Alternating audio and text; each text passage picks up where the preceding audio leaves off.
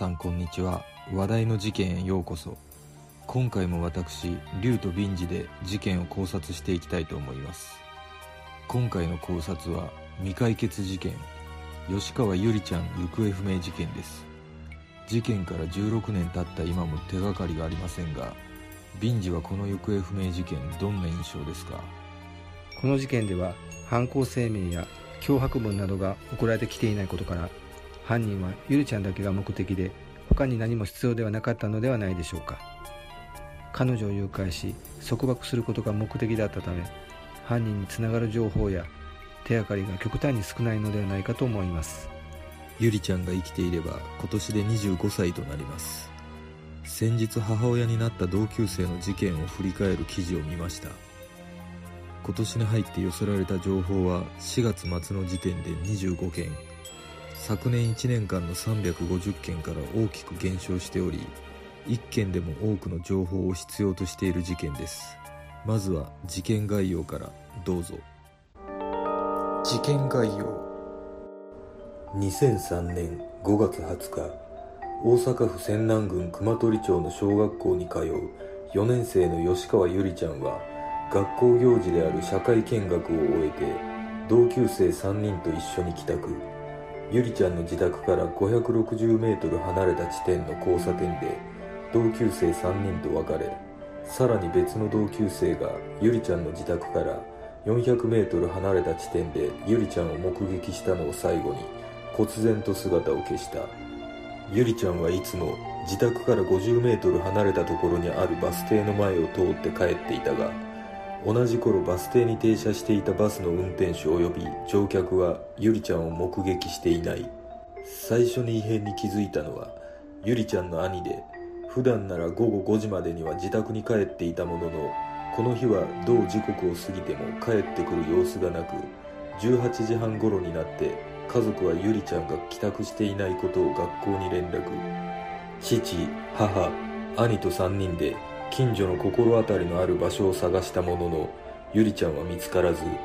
午後7時半頃に警察に通報。ゆりちゃんがまだ9歳と幼いことから警察は誘拐事件と踏んで自宅で犯人からの電話に対応するために一晩張っていたが電話はなく翌日には失踪事件として公開捜査に乗り出した。現在に至るまで発見につながる有力情報もなくゆりちゃんが当時身につけていたリュックサックや衣服などの遺留品も発見されていない。捜査特別報奨金の指定事件となっておりゆりちゃんの発見や被疑者の検挙につながる情報に対し300万円の懸賞金がかけられている。大阪府警による正式な故障は泉南郡熊取町における小学生女児に対する未成年者略奪誘拐事件。目撃情報。吉川ゆりちゃんは失踪直前に学校の社会科見学で大阪市此花区にある下水道科学館を訪れており学校に帰ってきた後午後2時半頃に解散していた。そして2時57分頃にゆりちゃんは友達3人と別れておりその2分後にはゆりちゃんを知る男児が自転車ですれ違ったという情報があった。この場所は自宅から400メートルしか離れていなかったがゆりちゃんは自宅に帰るわずかな間にまるで神隠しのように失踪してしまった。そして周辺で少女の悲鳴を聞いたという証言もなかった。大阪府警はゆりちゃんが失踪した周辺で聞き込みをし車両のナンバープレートを記憶する N システムの解析などから周辺をうろついていた黒のセダン赤の乗用車白のワゴン白のライトバンの4台が不審車両として特定されたがこれらの車の所有者を特定することができなかった。10年後の目撃情報。ゆりちゃんの失踪事件から10年以上が経過した2014年11月20日新たに事件現場周辺で不審車両を目撃していた情報が寄せられた。事件当日の午後3時頃ゆりちゃんの自宅300メートルほどの場所で白いクラウンが車道脇に斜めに停車しており情報提供をした運転手の話によると徐行しながらやり過ごそうとしたところ白いクラウンの男から睨まれ助手席にはうつむいている少女が乗っていたと証言した。状況からしてゆりちゃんの可能性が高いと思われるがそれを裏付けるようにさらに2018年5月12日新たな目撃情報が寄せられた。この目撃情報によると白いクラウンはゆりちゃんの自宅から南西へ約 300m 離れた民家沿いの T 字路で西向きに止まっていた。目撃した女性も車を運転中で白いクラウンの横を通り過ぎる時に車内を見たところ男と目が合い睨まれたという。男は運転席に座り助手席に白い服を着た小学生くらいの女児がいたという。女性は男の印象について顔の輪郭はほっそりとしていて目尻がつり上がっていた。中年ぐらいに見えたと証言した。白いクラウンについては女性以外にも2人が目撃していることから捜査本部は女性の証言について信憑性が高いと判断している。この白いクラウンについて大阪府警は対象車両を2300台に絞り特定を進めたが現在までに犯人特定につながる有力な情報は得られていない。少ない目撃情報の中で不審車両からの手がかりを捜索していましたが警察は犯人特定には至らなかったようです。そもそも犯行に車が使われなかったという可能性も考えられますがその場合もっと目撃者が現れた可能性があると思います。しかし目撃者がほぼ皆無で遺留品などもないというのは綿密な計画を立てての犯行と考えられます。犯行日は現場である七山地区は自治会などで人が閑散としていたそうです。この日を狙ったのは犯行現場とされる通学路に通行人や通行車両などが少ない時間帯だと分かって狙ったのではないでしょうか。それを知り得る人物は地元の人間の可能性が高いと考えられこの地域の道の状況を把握していたはずです。例えば土地勘のない犯人が現場で衝動的に犯行に及んだ場合人目のつかないルートを選びながら逃走することはまずできないでしょうし目撃情報などももっとあったと思われます。これまでの目撃情報によるとやはりキーワードは白のクラウンだと思います。事件現場の情報はすでに出尽くしていたとしても現場から離れているからという理由で見落とされている情報があるような気がします。事件当時自分の自宅近所で白いクラウンを所有して目つきの鋭い男がいた。ただそれだけのほんの少しの情報が事件解決のきっかけになるのではないでしょうか。服装と外見的特徴。事件当日のゆりちゃんの服装は白いブラウスに紺のスカートの学校制服でサンリオ製のコロコロクリリンというハムスターのキャラクターがプリントされた黄色いリュックを背負っていた。外見的な特徴は体格は細身で右小鼻に1ミリくらいのほくろがあり右尻下部に1センチくらいの斑があること。人見知りのため知らない人についていくタイプではないという。身につけていたリュックサックや衣服などの遺留品が一切発見されていないことから殺害された可能性よりは新潟女子監禁事件のように9年後無事保護された事件もありますので今も犯人はゆりちゃんを監禁または犯人と普通の生活を送っている可能性もあるのではと推測しています。ゆりちゃんを見つけるためには大人になっても変わらない外見的特徴のほくろというのがポイントだと思います。16年という時間で顔は印象がだいぶ変わっているはずなので創作のチラシなどもこういった大人になっても変わらない特徴を前面に出したものを配布する方法も効果的だと思います。捜査状況。ゆりちゃんが行方不明となった当日はいつもより30分ほど早い下校であったため犯人が特定の女児を狙って誘拐したとは考えにくく計画的な犯行ではないと警察は当時見ていた。また人見知りで知らない人にはついていかないようなおとなしい性格のため顔見知りの人物の車に乗せられたのではないかという見方でも捜査を進めたとされる。いくつか目撃情報はあったが車に乗った瞬間は目撃されておらず現場近くでは悲鳴を聞いたという人もいなかった。また付近で交通事故や転落といった事故の形跡もなかったという。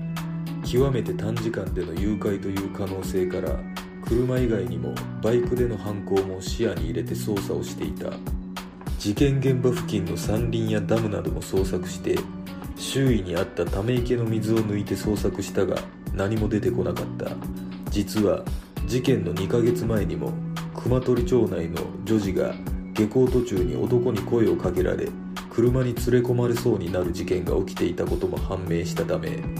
本事件との関連も指摘されている。犯人は犯行後脅迫文や身代金といった要求もなく全く動きを見せず動機が見出せないことから犯人は顔見知りで犯行日に近い時期に周りが知らずして顔見知りであった可能性も考察できます。犯人がゆりちゃんが必要であった理由はわいせつ目的独占目的殺害目的のいずれかに当てはまると思われます。しかし単なるわいせつ目的であったなら過去やこの事件後にも現場周辺で事件を起こしていることが予想されますがこの現場周辺は厳重捜査体制をとっていたこともあり発生していません。では独占目的殺害目的で考えると両親に対しての恨みその近親者に対しての恨みなどが考えられます。しかし学校に対しての恨みの場合犯行声明などもなく卒業生などの捜査を行えば分かってくるはずでしょう。それからゆりちゃんのお父さんが学校の先生であることに注目しています。学校での恨みを買うことも考えられますがさすがに捜査の手は及んでいるはずです。では全く別の発想で拉致とも考えられます。地下組織などでは子供の売買もされるそうで日本の子供もその標的になったのかもしれませんがその可能性は低いと思います。しかしこれだけ完璧に証拠を残さない失踪事件はプロであるほかならないと思います。ゆりちゃんは人見知りのようだったので犯人は顔見知りの可能性もありますが私の見解では何かに困った様子で近づいたのではないでしょうか。困っている人を助けたいという気持ちを利用して犯人は連れ去ったのではないでしょうか。事件の2ヶ月前にあった車に連れ込まれそうになった事件の犯人と同一犯のような気がします。その時の失敗で犯人は声のかけ方の何かいい方法を学んだ可能性があるのではないでしょうか。皆さんはどう思いますか？巨額詐欺事件。ゆりちゃんの家族が約470回にわたり7000万円を騙し取られる事件が起きた。当時ゆりちゃんの両親が藁にもすがる思いで精神的余裕がなかったことにつけ込んで主犯格の無職の男とその内縁の妻が卑劣な手段で4年間にわたって7000万円を騙し取ったとして逮捕された。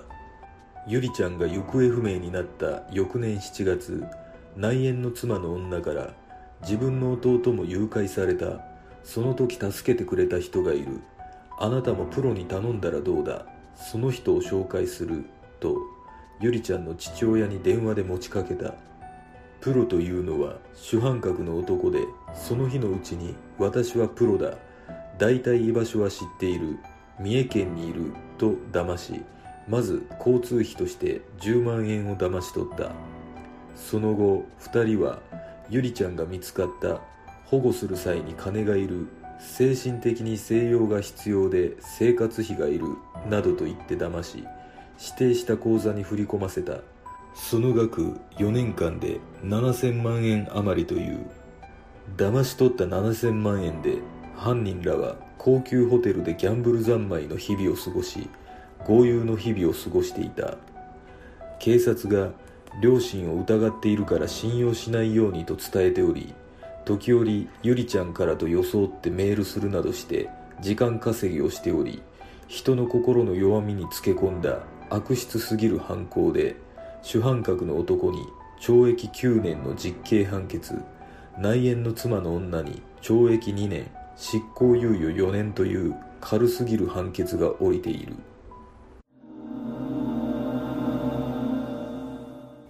なぜ4年間も家族は騙され続けたのでしょうか？皆さんは騙されるわけがないと思われますがご家族の精神状態を考えると十分あり得ることだと思います。失踪後に家族宛には何本もの電話がかかり中には身内を犯人に疑う内容や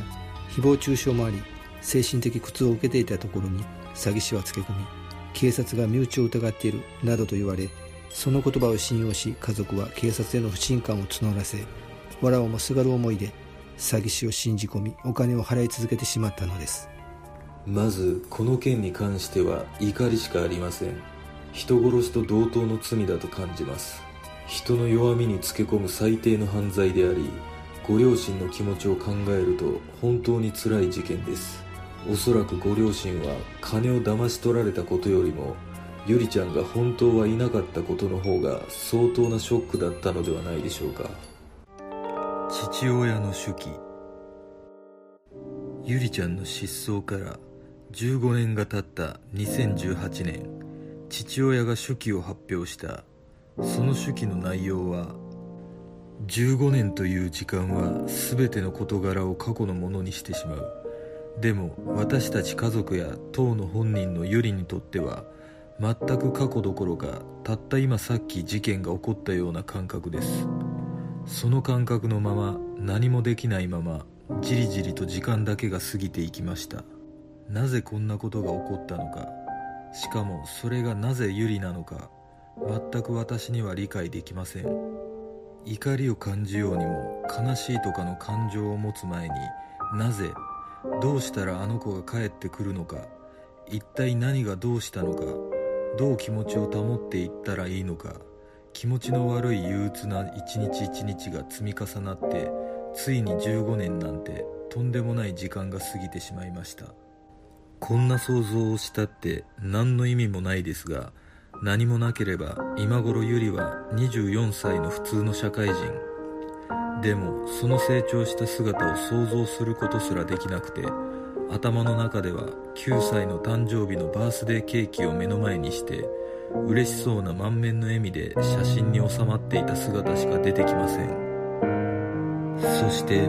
いつも最後は私より誰より苦しい思いをしているのはゆり本人なのだからそれを思うと私の気持ちなんか別にどうでもいいのだと。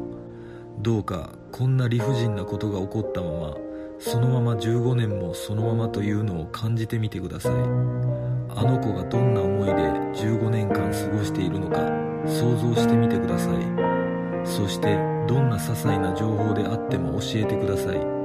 なぜこんなことになってしまっているのか教えてください。お願いします。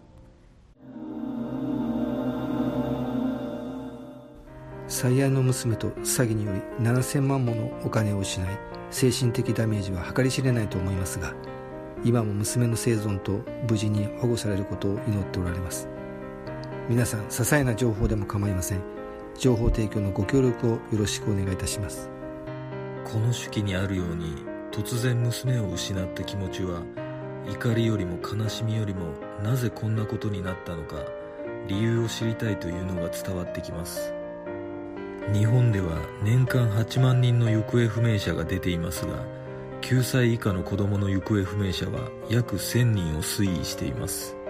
当事者の親はみんな同じ気持ちで苦しんでいるはずです。私たちも日頃から頭の片隅に行方不明者がどこかにいるかもしれないと思うことが大切なのかもしれません。事件の真相とは？失踪から16年経った現在もゆりちゃんの行方は分かっていない。事件発生からすでに10回も懸賞金が延長されて未解決事件となっている。この事件の真相は何なのか現在でも真相につながる決定的な手がかりがなく事件の真相とされている噂もいくつか出ているがどれも信憑性はない。